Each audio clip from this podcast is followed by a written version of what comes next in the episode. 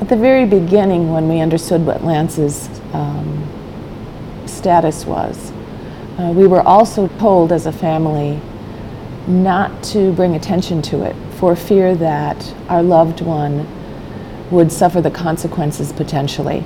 And if in fact he was a POW, which we were not, we did not know that until the war was over, um, there was a concern that uh, they would be more brutally treated.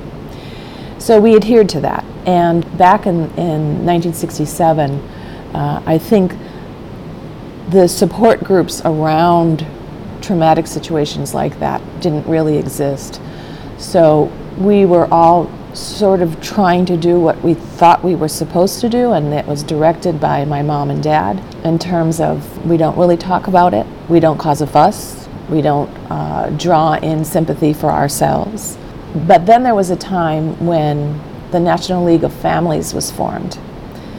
And they then began to encourage folks to go out, uh, loved ones of the families of would be POWs or MIAs in Lance's situation, um, to raise awareness to what was happening to those individuals. There were a lot of propaganda films that were being sent back from North Vietnam to show families here. We were, we were gathered very often at different TV stations to look at those films. And we're told that our loved one may not look like they used to look. And so in those gatherings, people would stop the film and try and go back and try and see if that was their loved one. And of course, that never happened for us. We understood that the POWs were treated as criminals and uh, they did not have to adhere to the Geneva Convention rules. And so at that point, then the National League of Families had said, once we've clearly understood that, no, we're, we're going to make um, the masses aware. So my mom took up that mission, and um, she had gone with various groups out to Washington, D.C. to talk to various senators and congressmen and, and representatives to say, we need to do something. Um, they're not being treated the way that we had uh, thought maybe they were. And information was starting to come back to the families through various underground groups that the, the treatment was, was quite horrendous. And then, the, of course, the Vietnamese had stated that this is not a war, and so we do not have to adhere to the, the rules of the Geneva Convention.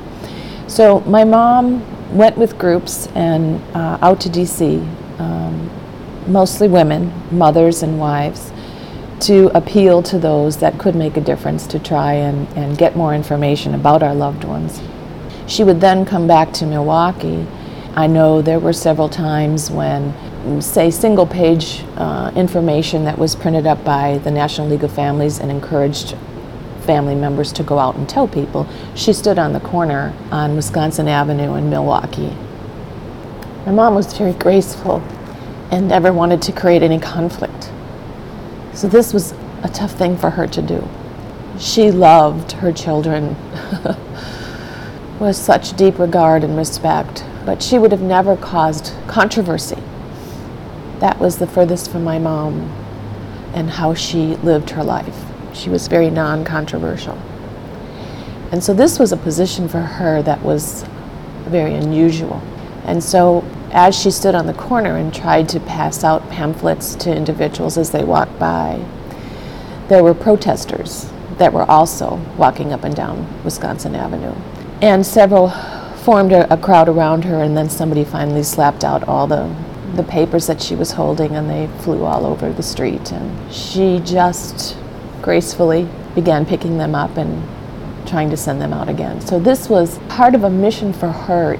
None of us knew what to do we didn't know how to behave for fear of consequences to Lance. We didn't know if he was a POW. So we had to face things that weren't normally in our lives.